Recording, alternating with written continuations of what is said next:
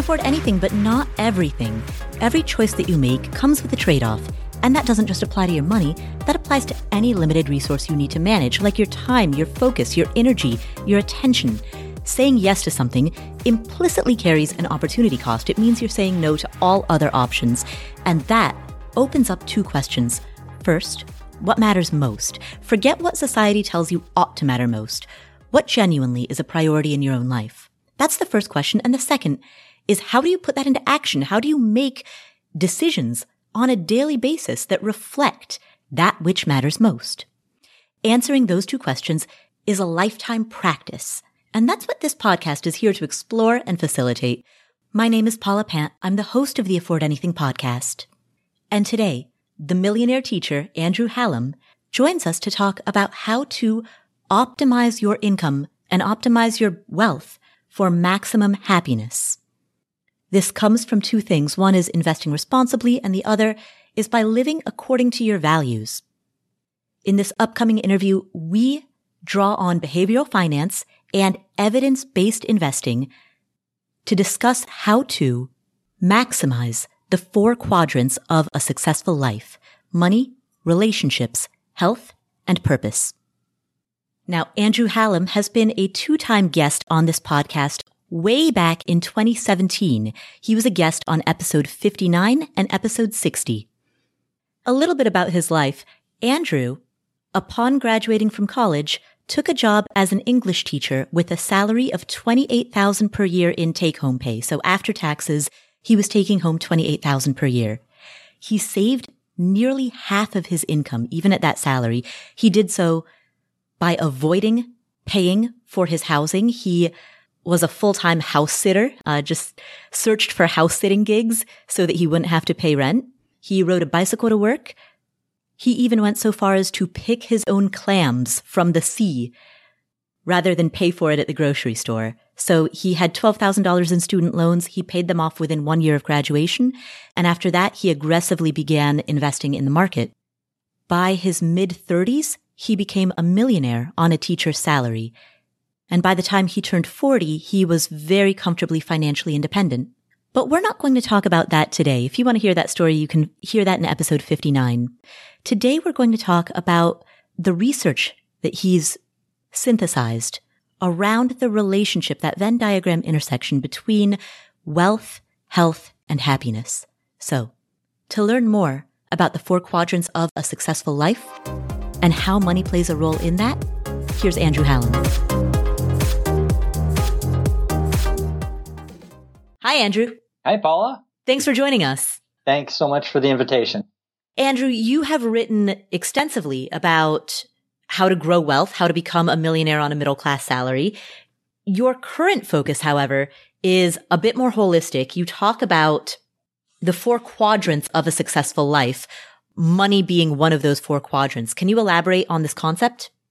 Yeah, what I would find is that when we're looking at success or we're trying to define success, when we look at what people's motivations are for doing things, when we continue to dig with that question why, it eventually boils down to life satisfaction.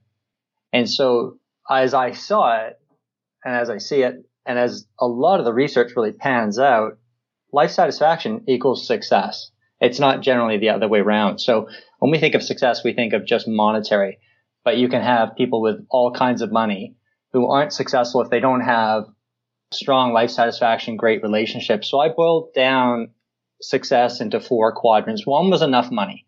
For mm-hmm. sure, that's something that we all need. So we have enough money so that we can keep a roof over our heads. We can obviously have good food and we can have our health and be able to save or at least have some money required for spending on cool things like cool experiences and then saving for our future. So that's a one quadrant of success. A second is relationships and not in that sort of order because relationships are key. A third is, uh, is your health. You, you have one vessel and so to abuse it is crazy. It's hard to imagine that we could be really successful as human beings if we're not looking after our health. And a lot of people that get really lopsided and focused just on money end up dropping the ball in that health and or relationship department. And then the fourth quadrant is a sense of purpose, like what the Japanese call ikigai, that thing that gets you up in the morning. So the idea too that when I think of FI, when I think of people pursuing financial independence, when you look at people who have done that successfully, none of them are doing nothing. You know, mm-hmm. we need to continue to do things. And, and typically what the research suggests is that if we retire early, and in most cases, people who retire early on aggregate end up dying earlier. And that's something a lot of us don't think about. And so, you know, when we retire, it's so important, regardless of what age we retire at or what age we're financially independent, to dial back and to continue to work, to continue to do things to give us ourselves a sense of purpose. The, the research on this is so so robust with respect to things like Alzheimer's disease and dementia, mm-hmm. and that not to say that you're not going to get Alzheimer's or dementia if you end up you know working a long time, but it's that brain activity that's essential because you're dealing one with different people when you're continuing to work, uh, working part time at something that you're passionate about. You're working with new ideas generally. So you're just, you know, you're not letting cobwebs set in the human brain.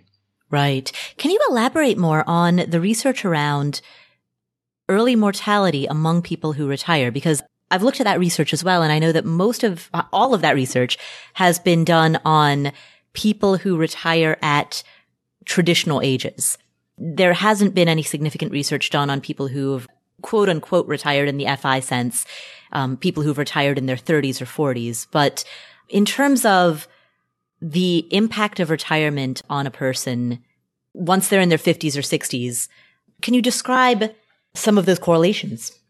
Well, it's hard to say when we're not looking at a case group of people who are retired early. But, you know, when you're looking at these studies, and one in particular published in the Journal of Epidemiology and Community Health, mm-hmm. suggesting that even retiring like one year before a traditional retirement age can end up increasing a person's level of mortality, regardless of what their initial health was at previous. So, you know, I know Harvard Health did an interesting study that was really similar as well. And I think that it's something that we should really be focused on as young retirees too.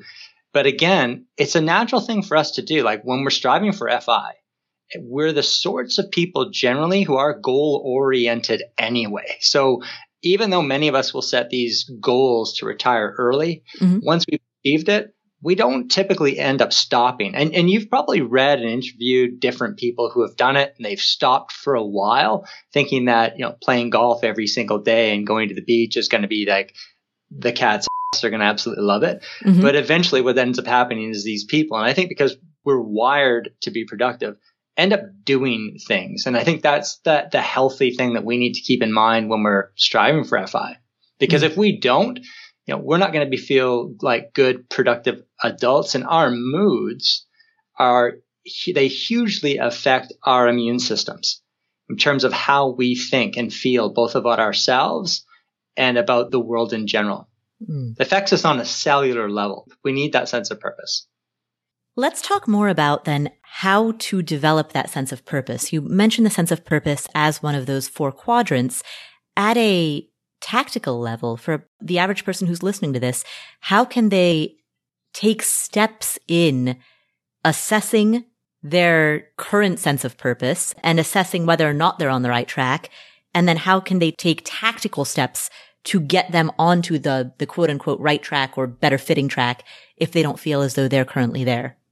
I think a broad interest base is probably key, Paula, where you you you try different things, and you're not just trying different things when you reach FI.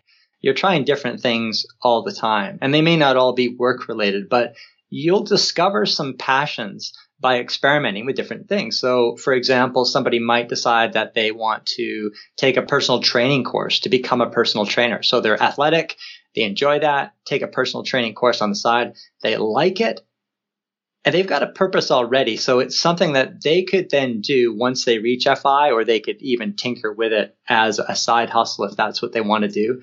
But I see that as, as really key. So you could do that with just about anything, but trying different things, exposing yourself to different things. I think tactically, Paula, it's probably the best thing that you can do rather than getting to some point where it's like, okay, well now, now what do I do? What do I want to do? Let me start doing a few things just to see if they make me happy. And I don't think that's as productive. How then do you differentiate between purpose versus a fleeting interest? I think it's a passion that ends up ex- igniting or it doesn't. So, like my father, for example, introduced me to a wide variety of sports, and I'm so mm-hmm. glad he did that. And some were fleeting interests, just like some, you know, for adults, you might take guitar lessons or language classes and figure, you know, that's not really for them. It might be for a little while. But then I think having that broad base where my dad, he introduced me to like every single sport. And what it did was eventually, and there's some that I did for a little while, but there was others that I grabbed hold of that I ended up doing for a really long time, became passionate about. They became part of who I was. And I think that's something that people can end up doing. I think it makes sense. Mm. When it comes to defining and refining our sense of purpose, how do we think about managing our money and managing our investments within that context? How do those two circles on the Venn diagram intersect? when it comes to managing money, I've always felt that the less you do in terms of spending time thinking about it, mm-hmm. the better. So if it's an actual investment platform, the less you're doing, the better. And a lot of people think that they have to actually follow their investments mm-hmm. and they have to track the economy and they have to purchase the latest, greatest ETF or the latest, greatest stock. But, you know, I, I'm a little bit in the camp of Kathleen Vohs when she looked at how much we actually think about money with respect to how that affects us on a social level. Mm-hmm. And so Kathleen Vohs' research is fascinating in this capacity because she shows the more we think about money, the less helpful we are to our fellow human beings typically. And I'm not going to say that everybody who thinks a lot about money isn't going to be helpful to other people or as social as they could be, but on aggregate, that's the research that she's found. And she ended up looking at dozens of different studies whereby that premise was replicated. And that's what I think is so interesting. So now back to your investments. The idea that, okay, one, if we think less about it, I like to think of your investment portfolio as like a bar of soap in the shower. Mm-hmm. Like the more you it, the smaller it gets. Mm. And Morningstar's research on multi asset class investment funds is fascinating. Mm-hmm. You know, somebody might say to me, oh, okay, well, Andrew, you know, you're talking about just feeling good. No, I want to make lots of money. So I want to think about this. I want to actually follow my investments. I want to track how the market's doing. But if you look at Morningstar's research, one of the cool things Morningstar has been doing for years is it, has been looking at cash flow analyses of different funds. So what's going into them, what's going out of them. I'll give you an example of ARK funds, for example she absolutely ripped it up in 2020. Mm-hmm. And so many people ended up looking at Cathie Wood's funds June, July, August of 2020, getting really excited because it had this great track record, right? Mm-hmm. Um, and especially in 2020. And what ended up happening is most of the money that went into those funds went into Cathie Wood's ARK ETFs went in late. Mm-hmm. So now you get 2021, where despite the fact that the stock market's up about 28% for the year, uh, Cathie Wood's ARK funds are down. Mm-hmm. So she's lost to the index. The tragedy is in you know, people who are watching things rise that jump onto rising bandwagons end up buying high after it's really, really popular. And it's mm-hmm. a human nature sort of thing to do. Like trying to follow whatever's hot is a really bad strategy. So there was a, an interesting study that was published, uh, and I think Bespoke did the study where they looked at the average investor's return based on cash flow into Cathie ARK's funds since their inception.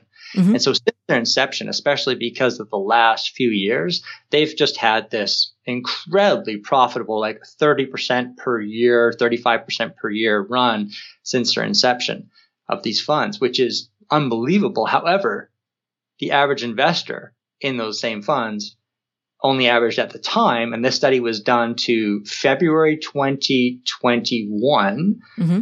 earned a return of 5% per year. So what we would get now is if we were to look at a cash flow assessment of that, we would find that most of the people that had invested in Cathie Wood's funds, because they've dropped quite a bit since February, mm-hmm. would actually not have beaten inflation. So the idea that we you know, chase rising asset classes and are always looking for the thing that's hot eventually usually comes down to bite us in the butt. So now back to the asset allocation funds, the really simple ones like you know, Vanguard's target retirement funds or Vanguard's life strategy funds. So a Vanguard life strategy index fund, for example, maintains a consistent allocation as a component of US stock market index international developed market index, emerging market index, and a bond market index. And Vanguard essentially just rebalances that allocation to maintain it. And they do it with monies that are coming in and out. So they're not always like selling things to rebalance more money when money comes in. They just push that money in a manner such that that fund typically then maintains that allocation. But this is a really hands off approach. And so many investors will say like, you know what? That's just, that's just way too simple. I want more control and I'm going to be able to do better on my own, often doing research.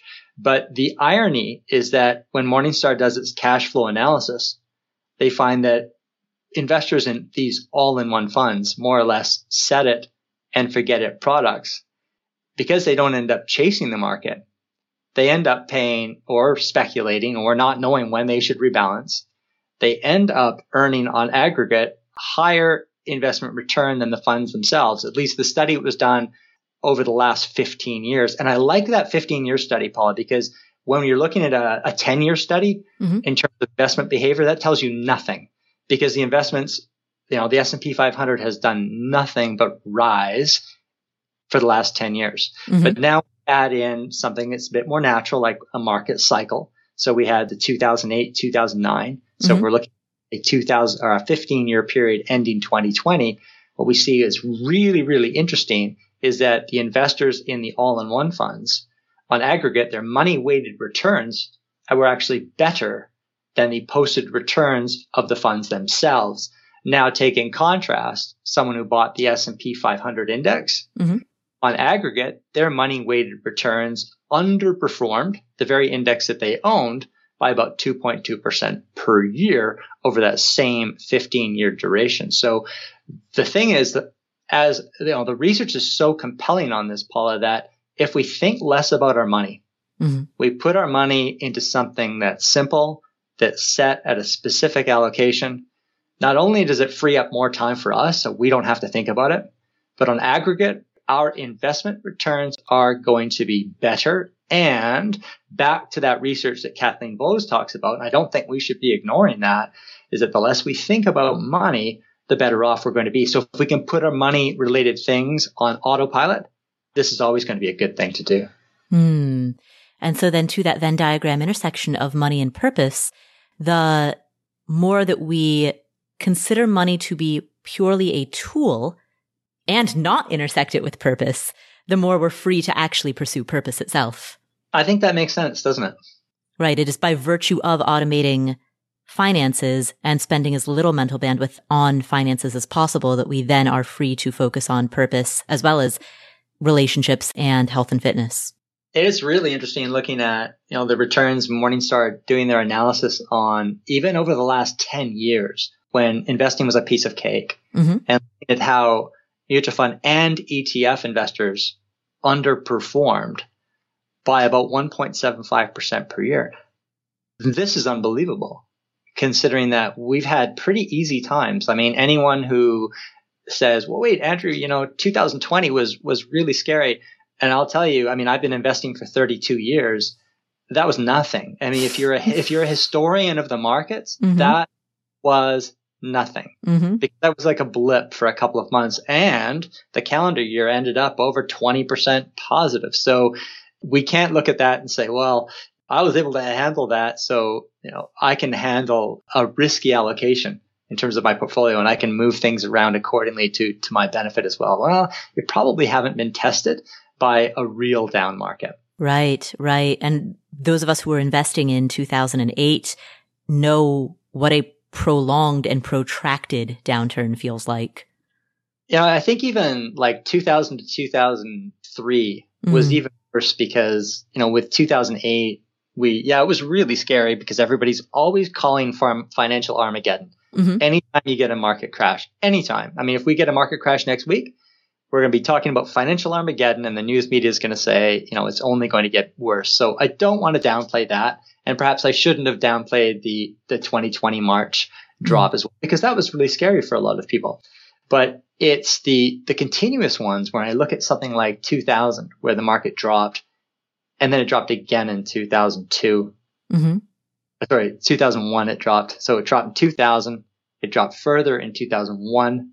It dropped again in 2002. Just before the Iraq war started in 2003, it dropped again. I mean, this is where a lot of people were seriously starting to question whether it made sense to invest in equities at all. Mm. Every time a thing like that happens, the cries of this time it's different always come out. And every time people start to argue this time it's different, which we all know are the four most dangerous words in finance. That's a quote from Sir John Templeton. But every time that people claim this time it's different, they cite attributes of this point in history that are different. So right now, for example, cryptocurrencies, NFTs, new technologies, the global pandemic, there are many attributes about our given point in history that that do make this era different than the late 90s early 2000s how do you then respond to people who claim that the rules that applied to the stock market of the 20th century may not apply to the market of the 21st every era is different. I mean the 1920s was a different era. The late 1950s where we had an explosion of electronic stocks. I, I, think it's so important to become a student of financial history. To, if you have an opportunity to go back and read a finance book that was written in the 40s or the 50s, if you have an opportunity to read some of Benjamin Graham's mm-hmm. class stuff like securities analysis, every time it's different. I like what Mark Twain says. You know, like history doesn't repeat itself but it rhymes. Mm. And so you, you get these periods where in the 1950s, for example, when electronic stocks, where anything that had a Tron at the end of its name, much like a dot com in the late 1990s, was absolutely soaring. So we had prices that were exceeding far faster than business earnings. And so and people said, well, this, this time it's different. We haven't had these kinds of electronic businesses. They're, they're changing everything. Now everybody's going to have televisions in their homes. And th- this was a really, really big deal. You know, mm. people, for the first time ever, the world was coming to them visually. There were so many tech stocks that were absolutely soaring. And it was one of those things that Warren Buffett had a really hard time actually getting his head around. At the time, he was saying, I think this was really right into the, the 1960s where eventually he ended up closing his limited partnership as a result because he said, I, I can't really find an intelligent connection between prices and actual corporate earnings. And then as we know, you know, from 1965 to 1982, that's a 17 year period. The Dow was at the same level. Mm-hmm. So the S&P 500, let's put it perspective here the S&P 500 over a 17 year period, including reinvested dividends, mm-hmm. did not beat inflation. But people in the late 50s said, no, no, this time it's different. People had said that in, I'm going to give an example of Singapore because in the late 1990s, people said that about Singaporean real estate. Mm. It had been absolutely soaring. And everybody had said, look, this time it's different. If you understand Singapore, it's an island city state. It's 42 kilometers long and 24 kilometers wide. So there's a finite piece of land there. Mm-hmm. The natural inclination was for people to say, no, wait a second. Here, based on supply and demand, and especially because we can't build, we, you know, we're not making any more land, literally, mm-hmm. prices have to continue rising. But they ended up having a real estate crash in 1997 and when I was living there in Singapore in 2013, prices still hadn't ended up back at the 1997 level. Hmm. And what triggered that crash? It was, I think, a couple of things. A lot of these things end up, you know, it's easy to look back retroactively and try and retrospe- or in retrospection and try and determine like what it actually was. In Asia, one of the things that we really had was, I mean, a whole series of economic situations here, but, but one of them was just that prices had risen so much faster than rents. Mm-hmm. And with corporations, prices had risen so much faster than corporate earnings. And so you could see it with Japan. Japan was the case in point. It was, it was, it was the world's biggest market. Mm-hmm. It was the world's biggest stock market in the late 1990s. It was bigger than the United States. It was worth more than the US in terms of, of market capitalization. A lot of people mm-hmm. forget that today. And its prices had soared exponentially and things just got so, so overheated. And it doesn't take a lot, Paula, mm-hmm. before like it could be some kind of economic span. Somebody gets a cold and then everybody gets a flu. Mm-hmm. It's just one of those things where once you get a degree of panic selling early on as well, then it just cascades. Mm. And so eventually there had to be a reversion to the mean. Mm-hmm. And we always get this with bubbles. Like we always need to have some kind of reversion to the mean. It's just that thing that happens. Now we look at all these different countries in terms of cyclically adjusted price to earnings ratios. Mm-hmm. It's look at, you know, how price to earnings are. When we look at a cyclically adjusted price to earnings ratio is an average of corporate earnings adjusted to inflation over the previous 10 years compared to current stock prices. Mm. And when we get above a certain threshold, something like 20% or 30% above what the median typically has been, mm-hmm. then we usually get almost always a really bad decade that follows. So this, this sort of rule has counted for um, it's Canada, whether it's Japan, whether it's the United States. It's just been this eerie reality for all of these different markets historically. And one of the things that we, you know, when we show people this data, some people will look at cyclically adjusted PE ratio and see it at, you know, in 1995, it was at 25, 26 times earnings. And that's about where it was at in 1929. Mm-hmm. But there are people that actually try and time it. But I, I like to think of the market as like in charge of, I think like Loki, the, the Norse god of mischief is in charge of the stock market. And he just wants to try and screw with anyone who tries to actually speculate. And so he messes with anyone who says, okay, you know, if you try and guess or pull out of the market based on something like a CAPE ratio, you're going to get, you know, your butt handed to you in a sling. So in the case of people trying this in 1995, when the CAPE ratio hit this all time high, the stock market over the next four or five years ended up making about 220%. So again, we're in this situation now where we've got a really high CAPE ratio. Mm-hmm. You know, it's as high as it was in the year 2000. We're at about 40 times earnings. And the idea that you would try to pull out of the market is kind of dangerous. Mm-hmm. So what I would suggest, of course, is because you could get another 1995 to 2000 where the markets end up increasing by another 200%. So keep diversified. Don't mm-hmm. chase the US stock market. And that's one risk a lot of people do is they end up chasing the rising market. Mm-hmm. And the US stock market's very expensive. Whereas developed international and emerging markets are actually relatively cheap. So if you've got a globally diversified investment portfolio, overall, it's not going to be overly expensive. And that's not to mean that when the markets crash in the US, and they will, that's not to mean that all of the other markets won't come down with them. They will. But it'll be the other markets that are more reasonably priced that will end up recovering far faster. So we've had that every time. It's just been this historical thing, but it's the idea of us trying to time it, which is foolish. So I come back to those life strategy funds. Don't worry about the, where the markets are at. Mm-hmm. Don't follow the markets. Don't try and pick what's hot. Don't try and predict anything.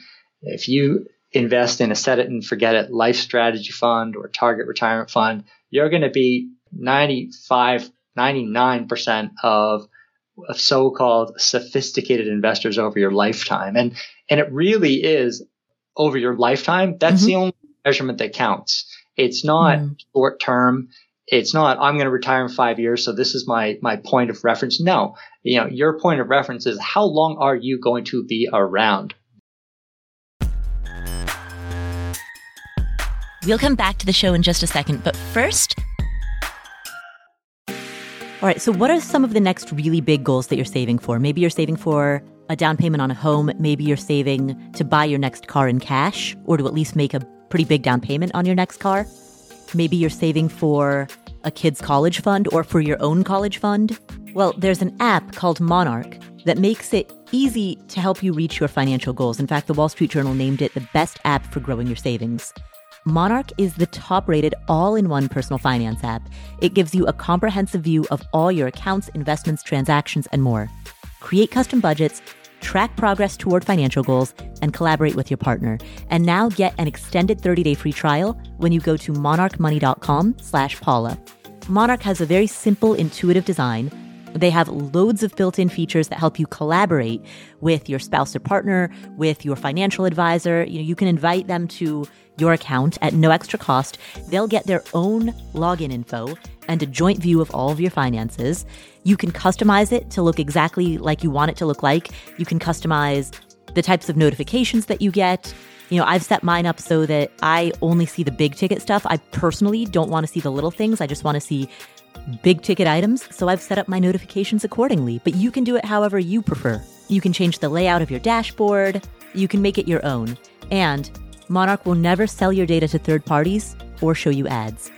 After trying out Monarch for myself, I understand why it's the top rated personal finance app. And right now, listeners of this show will get an extended 30 day free trial when you go to monarchmoney.com slash Paula. That's M O N A R C H M O N E Y dot com slash Paula for your extended 30 day free trial. This episode is sponsored by State Farm. Are you a small business owner looking for insurance that fits your needs and budget? Look no further than State Farm. State Farm agents are not just insurance providers, they're also small business owners who live and work right here in your community.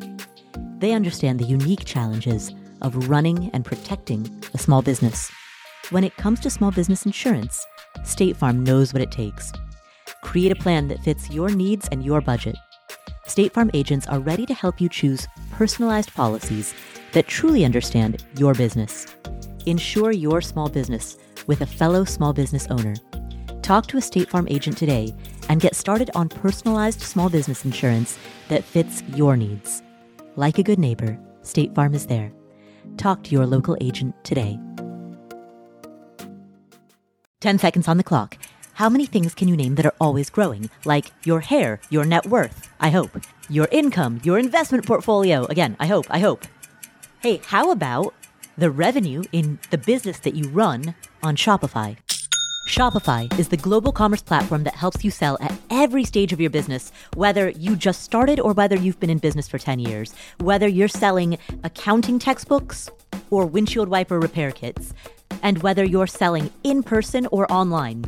If you're online, know that Shopify has the internet's best converting checkout, 36% better on average compared to other leading commerce platforms. And you can leverage AI with Shopify Magic, an AI powered all star.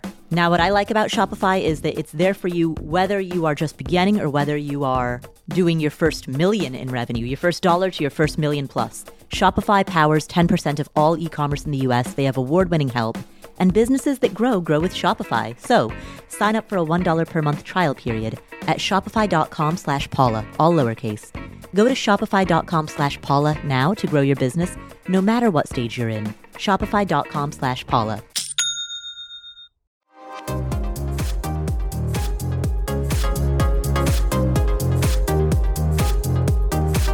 Glad you brought up the point about the globally diversified portfolio because as you were talking, what kept coming to mind is that these conditions that you've been describing historically sound very much like the US market today. So as you were describing corporate prices not being reflective of corporate earnings, corporate stock prices, of course, the company that immediately came to mind today is Tesla.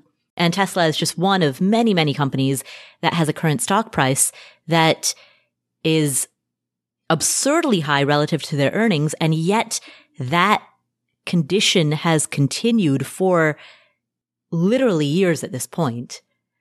In addition to that, getting away from individual stocks and onto broader indices and broader asset classes, every asset class is high right now, from equities to real estate, even cryptocurrencies. Anyone who is afraid of heights is afraid of the entire market right now. So what should a investor who is thinking long term who is thinking about returns over the span of their lifetime, what a prudent approach should they take? Is it more international diversification? Is it a greater bond allocation? Is it a barbell allocation? If uh, and and this is in most people's case, a lot of people are are they will chase rising asset classes and they'll be very overweight mm-hmm. U.S. market. Mm-hmm. And yet, when they do that, if they're fully 100% U.S. stocks, you know, they're really giving up about almost half of the world's global market capitalization is elsewhere. And And emerging market shares are cheap. Mm-hmm. International developed market shares are cheap. I mean, not just relatively cheap compared to the US market, actually pretty cheap. Like their, their, their CAPE ratios are slightly lower than average. And I think rather than somebody then tactically, you know, shifting their money around, I, I come back to that simplicity of that diversified, you know, all in one portfolio. Mm-hmm. And I think that if somebody is going to maintain their portfolio of individual ETFs, the idea that I would suggest is make sure that it's fully globally diversified so that you mitigate your risk because there's no doubt there's extremely high risk in the US stock market right now. Are stocks overpriced globally? No. Globally, no. Are US stocks overpriced? Yeah. Um, by every traditional measurement, they definitely are. That doesn't mean that you should ditch US stocks. Um, we could end up seeing them hit new highs for the next three, four, or five years. But eventually, yeah, we're going to get a crash. And eventually it will always be, as it always has been, the most pain will be felt by that market, which is priced highest relative to corporate earnings. Mm. Now, two more things come to mind. Number one is there are people who argue that because the US stock market is so heavily, particularly large cap stocks, so heavily comprised of companies that have a major overseas footprint, companies in the Dow who do so much of their business overseas that having that major large cap allocation necessarily gives us inherent global diversification in itself. That's the first thing that comes to mind. The second thing that comes to mind is the other element of that is currency conversion risk, which is an added layer of risk that we expose ourselves to when we directly invest in emerging markets or develop market funds. I think with, with currency risk, it's as much a benefit as it is a risk. So it's neutral. Mm. Now, there are going to be times when the US dollar ends up doing better than the euro and the Canadian dollar and vice versa. So long term, there is no risk. This is just for people who think really, really short term, Paula. Mm-hmm. There is no risk when we look at long term because it's going to be ups and downs where you get like the Canadian dollar, for example, was valued so much higher than the US dollar in 2011 to 2014. And now we have a flip. Now we have a reversal. And, and you're going to get that multiple times over your investment lifetime. So the people who are thinking about currency risk in that respect and saying globally diversified portfolio offers currency risk aren't thinking long term. Mm. Sometimes it will benefit you. Sometimes it won't. But overall, you're going to do pretty reason you're going to do reasonably well with it. In fact, you probably do far better than most because most people are thinking about things like currency risk and mm-hmm. they're actually using that and playing that into whatever allocations they're shifting around. I love the Fidelity study. You know, it looked at what Fidelity's best investors were. Like, who are they? Oh, you know, are I... they, you know, are they like people that are following the economy? Are they economists? I know where you're going with this. Yeah. They're people who are dead. Who are dead. Yeah. Or forgot they had accounts with Fidelity.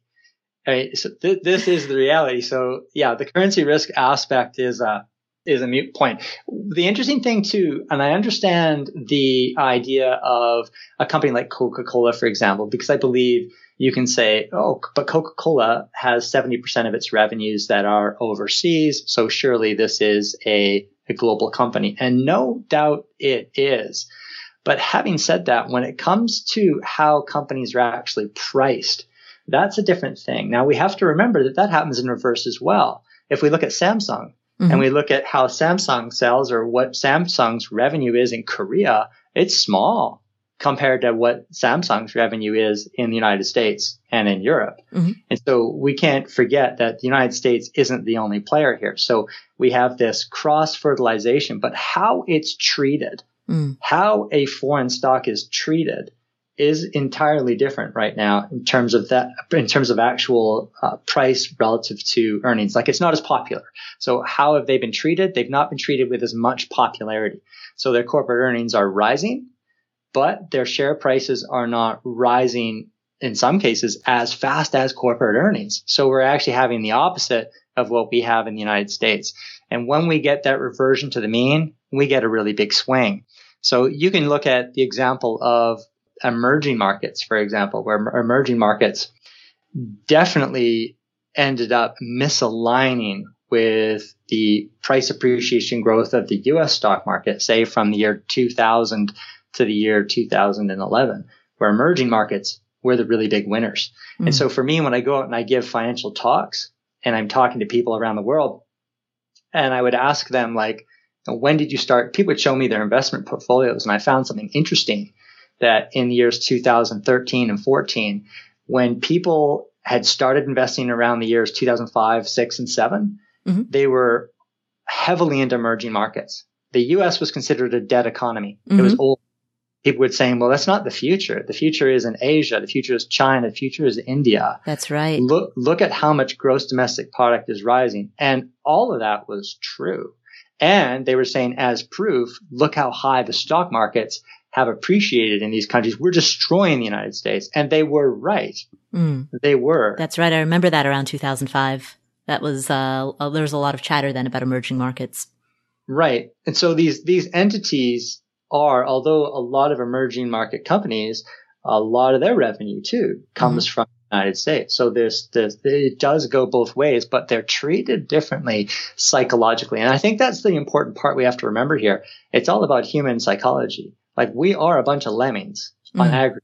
Like even the really sophisticated ones who will come up with theories to support their lemming-like behavior. We are lemmings. Mm-hmm. And, and we have, you know, and the evidence is so compelling that, you know, if somebody does predict where the stock market's going to go during any time period, uh, generally speaking, they fail to predict the next time. So it's like, now, walking into a casino, the worst thing you could do is win the first time. Mm. But we will scroll through media search reports on, well, so and so predicted the crash of 2008, 2009, so we should follow what they do.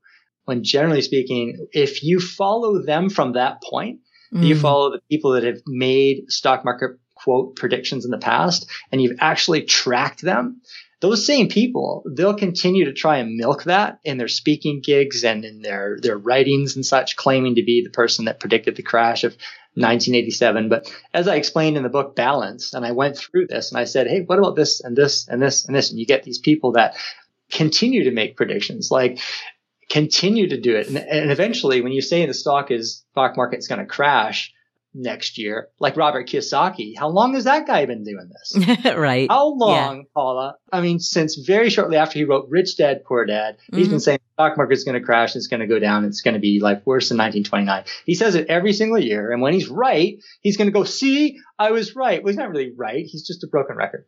Broken clock is right twice a day. That's right. So the the concept of your book Balance as we started talking about at the beginning of this interview are those four quadrants, money, purpose, health, and relationships. We've talked about purpose. How do health and relationships, how do those two verticals fit into this broader conversation around money? It's a, this is so interesting. If you want to be fitting it into the broader conversation of money, if we look at obviously not spending a lot of money on like material acquisitions because we know mm-hmm. they don't enhance our life satisfaction. Right. We know there's quite a bit of research around that. And we do know when we see the research on the fact that if we are spending money on material things and that becomes a big focus for us, people that do that end up actually reporting lower levels of life satisfaction because it's kind of like they're just eating sugar all day. Mm. And so it, it sends them through this perpetual spiral. So by not chasing money, we end up with, or sorry, by not chasing material things, we end up with more money. And I'm going to bring us to the town of Roseto, Pennsylvania. Mm-hmm. Roseto was originally founded by a group of people that came in from Italy, and I believe it was Sicily. Mm-hmm. So they came, founded this town, had about 2,500 inhabitants, and it, it really got on the radar with respect to, there was a doctor there who said, people here live a freakishly long time. Like, why, why are they living so long? Right. People came in, scientists came in and they tested the water and they looked at the food and a lot of them smoked and it was like, well, why are they living so long? And what they found was that they were incredibly social, which is common among the blue zones. Like when you look at Dan Buettner's book, like mm-hmm. where do people live a really long time? It's where they're social. Now back to the money thing. Mm-hmm. What the people in Roseto found distasteful, culturally distasteful, was that if you had a lot of money, it was distasteful to show it off. It was considered distasteful to buy a better car than your neighbor. It was considered distasteful to try and one up your neighbor with a better house. And so there was this interesting level of harmony because there wasn't a lot of people, there weren't people trying to keep up with the Joneses and there wasn't this degree of envy. There was just this community where people had their doors open. They were all raising each other's children in a really cool way. They were walking, they were active, they were doing a lot of stuff together. And so that financial part, there wasn't that wedge of jealousy that, that drives that. So I think this is really cool. Like back to that original, back to your question, Paula, is that we can grow wealthy by not trying to one up everybody in a materialistic, showy sense. And in doing that, we end up with better relationships with mm-hmm. other people by not trying to show off. I mean, I think I told you in my book Balance, or I mentioned in my book Balance about one of my neighbors who has a, a brand new Corvette. His license plate, I mean, that's cool. He's got a, he's got a new Corvette. So it's by far the best car on the block. It's brand new, looks awesome, keeps it super clean. And his license plate reads, you are second. Um, people don't like him and yeah. they have they haven't even met him. I mean, he could be the nicest guy in the world, but people don't like him. So the relationship component is so important, not just for our life satisfaction, but for our actual longevity, as the study that uh, Dan Buettner has done in looking at different blue zones around the world, which really reflect what you used to see in Roseto. Interestingly, in Roseto in the 1980s, when people started getting this whole concept of the younger people, got the concept of the American dream, and people started to build bigger houses and they decided if they could afford to buy flashy cars, they did. They moved out of the town nucleus to do that so they could afford larger home. People today in Roseto, Pennsylvania live no longer than they do in the average US town. Mm-hmm. So to summarize what you're saying, social cohesion and strong social ties are correlated with longevity. Those can best be achieved or those can best be facilitated by communities that maintain a lifestyle in which everyone's spending habits, perhaps not their income, but at least their spending habits are roughly aligned with one another's. Yeah, that's correct. And you can you can do things to enjoy your money. That's not like saying, you know, I'm not going to enjoy my money because we can have these really cool experiences I, I keep thinking of think something like like going to Turkey and taking a balloon ride in Cappadocia. If you're listening to me mm-hmm. right now, put that on your bucket list because it's unbelievable. It's unbelievably beautiful. But these aren't the sort of things that we need to to rub in people's faces. We can go and we can enjoy it. We can also use our money to help other people. We mm can use our money to empower other people. I really like the idea of like loaning money to people on Kiva, for example. And my wife and I have helped to found a, a foundation in Cambodia where we give in that capacity. And in a weird way, Paula, it's kind of selfish because it makes us feel awesome. Like it helps somebody else, but it makes us feel great. And when we do feel good about ourselves, that not only affects us, but our relationships and our longevity on a cellular level. We'll come back to this episode after this word from our sponsors. We're driven by the search for better, but when it comes to hiring, the best way to search for a candidate isn't to search, it's to match. And you can do that with Indeed. Indeed is a matching and hiring platform that has over 350 million global monthly visitors. It allows you to schedule, screen, and message so that you can connect with candidates faster. And beyond just hiring faster, 93% of employers agree that Indeed delivers the highest quality matches compared to other job sites. They leverage over 140 million qualifications and preferences every day, which means Indeed's matching engine is constantly learning from your preferences. Whenever I hire somebody inside of Afford Anything, I'm doing so because we are already overloaded with work. We have way too much on our plates, and so we need to hire so that somebody can start taking some of that stuff off of our plates. But hiring itself is added workload on top of already busy workload. So it's great to have a platform like Indeed that helps you hire faster and find higher quality matches. And listeners of this show will get a $75 sponsored job credit to get your jobs more visibility at Indeed.com slash Paula. Just go to Indeed.com slash Paula right now and support our show by saying you heard about Indeed on this podcast. Indeed.com slash Paula. Terms and conditions apply. Need to hire? You need Indeed.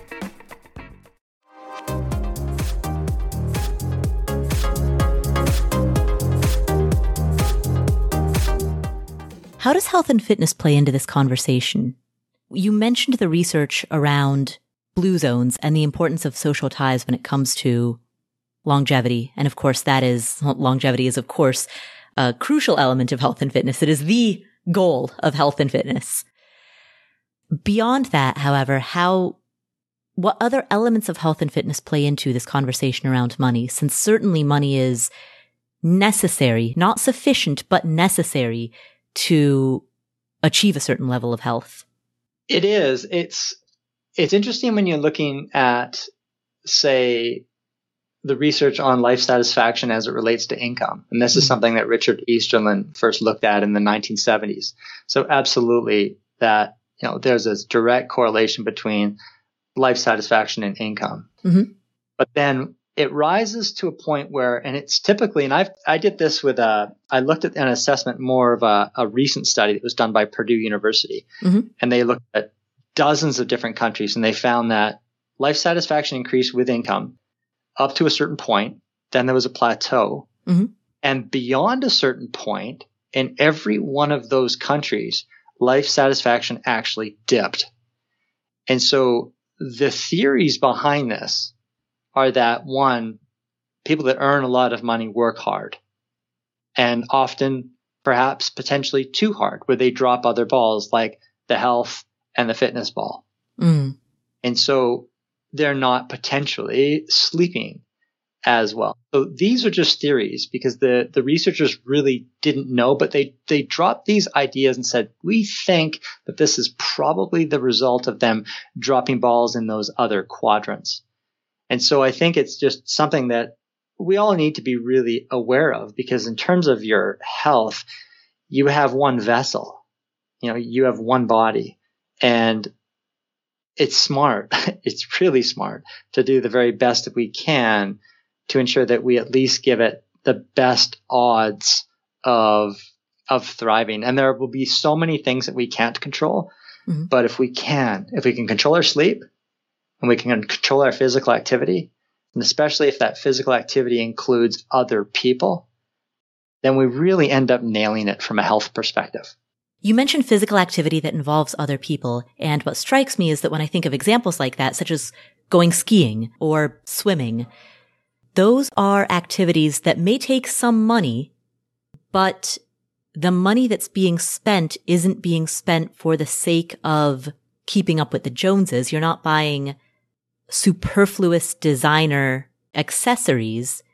You are instead buying tools that facilitate pro-social activities. Can you talk about the distinction between materialistic spending versus experiential spending? Yeah, I can do it.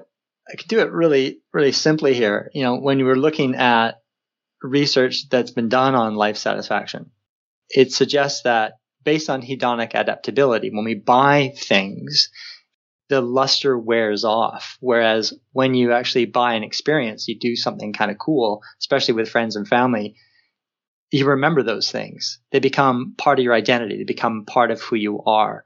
And so we recall them fondly later. Like, Paula, if you and I were sitting around a campfire and we were talking about some of the, the cool, just reflecting on life, you and I are never going to talk about typically about the stuff that we bought back in 2026 you know, the latest phone or like some car that we bought. We're going to be talking about the experiences that we had, the places that we went, things we did with other people, the dumb stuff we did.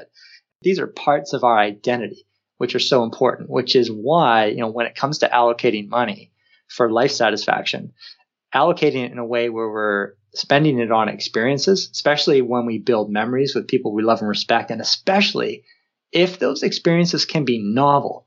And this is one thing that I really love too. At the, the end of the book, Balance, what I did was I looked at research based on the elasticity of life perception. We can, may not be able to control how long we live, but what we can control is our perception of time by mixing things up, we create alternative stimuli. So when you think of the eighth grade, Paul, it lasts forever for you because you had all of these. You had, you had a friend, you had a best friend, and your best friend, you had a fight, and then you had a boyfriend, and then you didn't. And your body is changing, your mind is changing. And so not only is one year a greater percentage of your life as a 14 year old than it would be today, but we're measuring time based on those alternative stimuli. So now we bring that back to the money equation.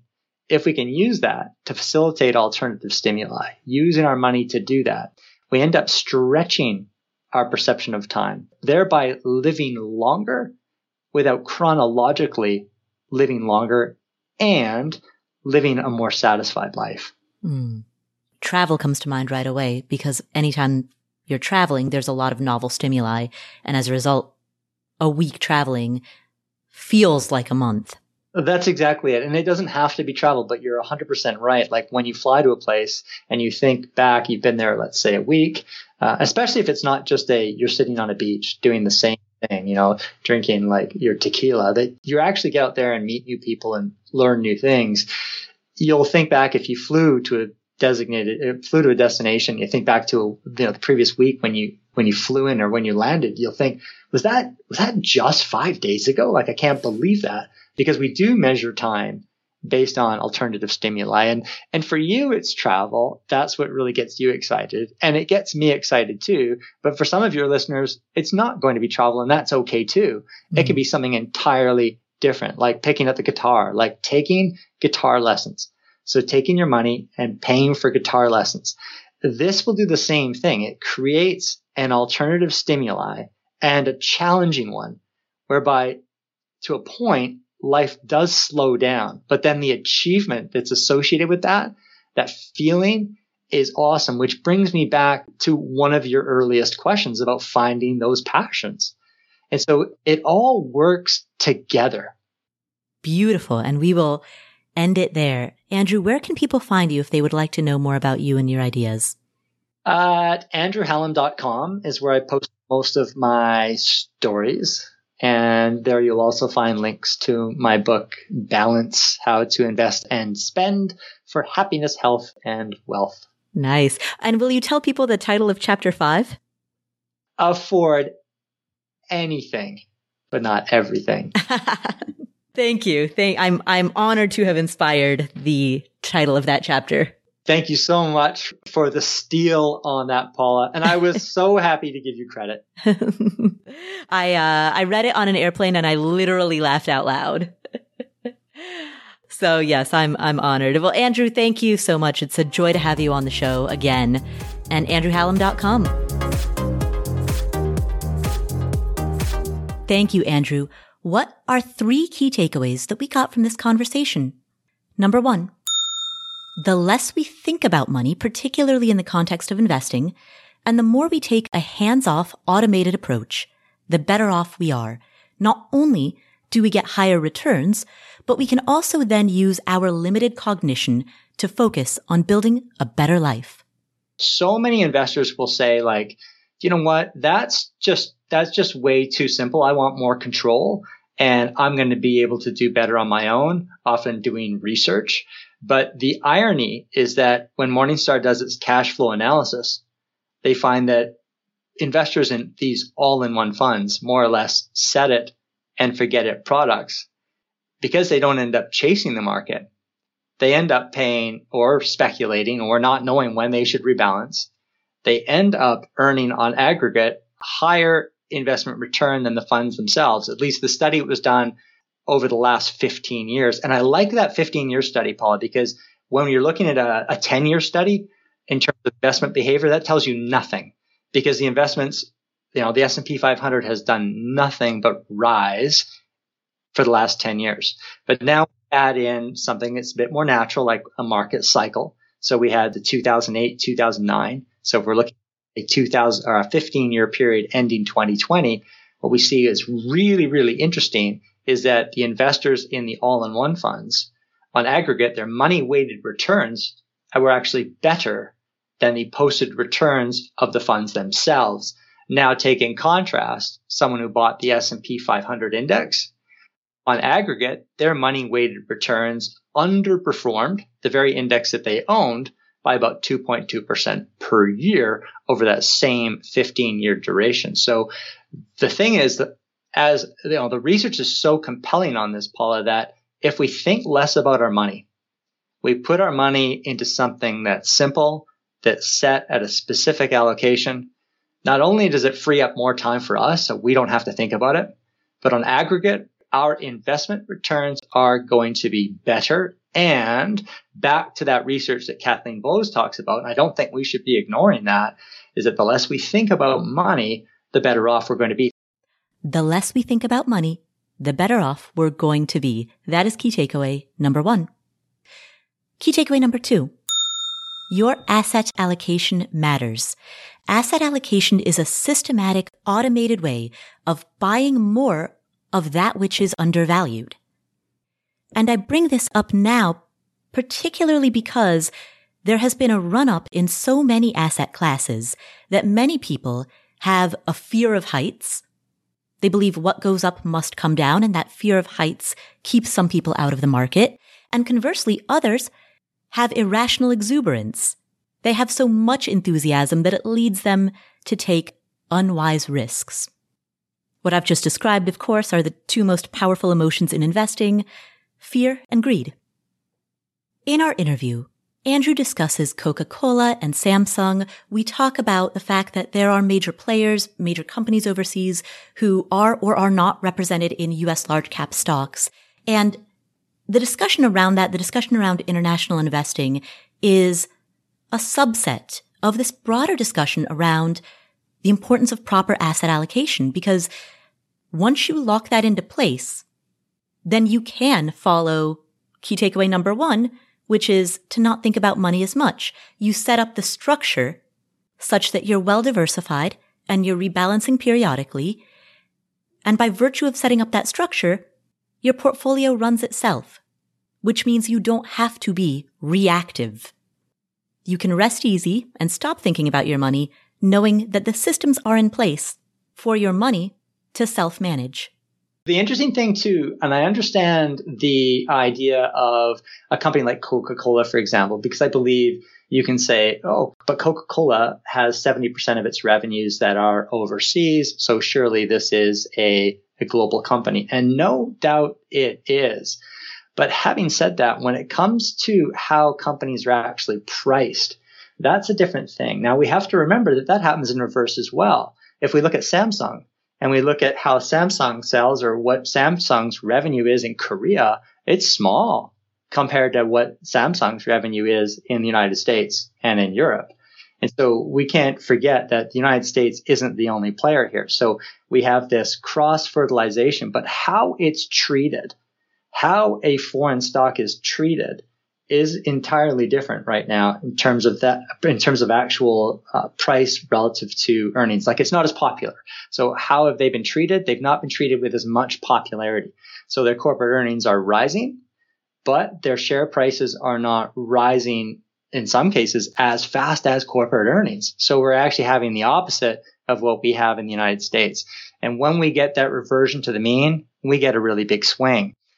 So that is the second key takeaway. Finally, key takeaway number three. And there are three points associated with key takeaway number three. The broad overarching key takeaway for number three is to use your money in a way that enhances and facilitates your relationships, your health, and your sense of purpose. So when we talk about the four quadrants, the four quadrants being money, relationships, health, purpose, money is a tool that fuels those other three quadrants. So the three points to key takeaway number three. First, Andrew gives the example of Roseto, Pennsylvania. In 1964, research published in the Journal of the American Medical Association showed that the mortality rates in Roseto were between 30 to 35% lower than they were in nearby towns. And it was very rare for anyone under the age of 65 to suffer from heart disease. And so, as Andrew mentioned in the interview, initially Scientists studied the town's water, but they found it no different. They looked at the diet of residents in Roseto, but they learned that their diet was just as bad as everybody else's. They ate a lot of processed sugar. They smoked cigarettes. scientists couldn't find any explanations for their longevity that were based on diet or exercise. What they did find was that the residents of Roseto were incredibly social. They had very strong social cohesion, social ties. And this was the only documented differentiating factor that set Roseto apart from other nearby communities. All of which is to say that strong relationships correlate with a longer life. And so to this point within a point, using your money to enhance your relationships, which as he discussed in the interview, in part comes from not being flashy or materialistic, not rubbing your good fortunes in other people's faces, but instead managing your money so that it's not a source of friction. It doesn't set you apart from the people that you care about. That is one of the components of using your money to help enhance the relationships that are in your life. And so that's subcomponent number one of this broader third key takeaway. Subcomponent number two, he then talks about giving. He talks about giving with Kiva and about setting up his own foundation. Giving is an example of enjoying money and it adds to your sense of purpose. It adds to your happiness and your, your overall well-being. And it's a wonderful way to enjoy your money, to enjoy the, the purpose that you feel when you give.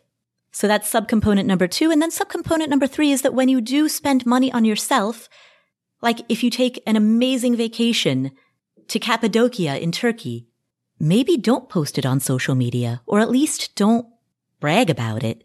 You know, again, don't use it to create a sense of distance between you and the people in your life who aren't able to do that. That doesn't mean hide it. It just means, again, don't let your money become a source of friction these aren't the sort of things that we need to to rub in people's faces. We can go and we can enjoy it. We can also use our money to help other people. We can use our money to empower other people. I really like the idea of like loaning money to people on Kiva, for example. And my wife and I have helped to found a, a foundation in Cambodia where we give in that capacity. And in a weird way, Paula, it's kind of selfish because it makes us feel awesome like it helps somebody else, but it makes us feel great. And when we do feel good about ourselves, that not only affects us, but our relationships and our longevity on a cellular level. Those are three key takeaways that come from this conversation with Andrew Hallam. I hope that you enjoyed today's episode. And if you did, please open up whatever app you're using to listen to this podcast. Make sure you hit the follow button so that you can get all of our awesome upcoming episodes. And please leave us a review. As of the time of this recording, we are so close to having 3,000 reviews.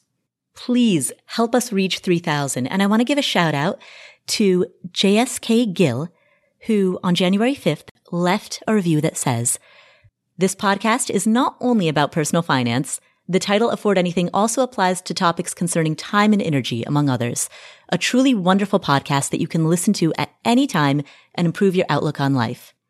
Thank you. I also want to give a shout out to CFG94 who says, quote, just started listening a few months ago after the EconoMe conference. Great topics and well thought responses. Keep up the great work. Thank you. Thank you so much. So if you haven't left us a review yet, please do so. Open up whatever app you're using to listen to this. Please leave us a review. And while you're there, hit the follow button.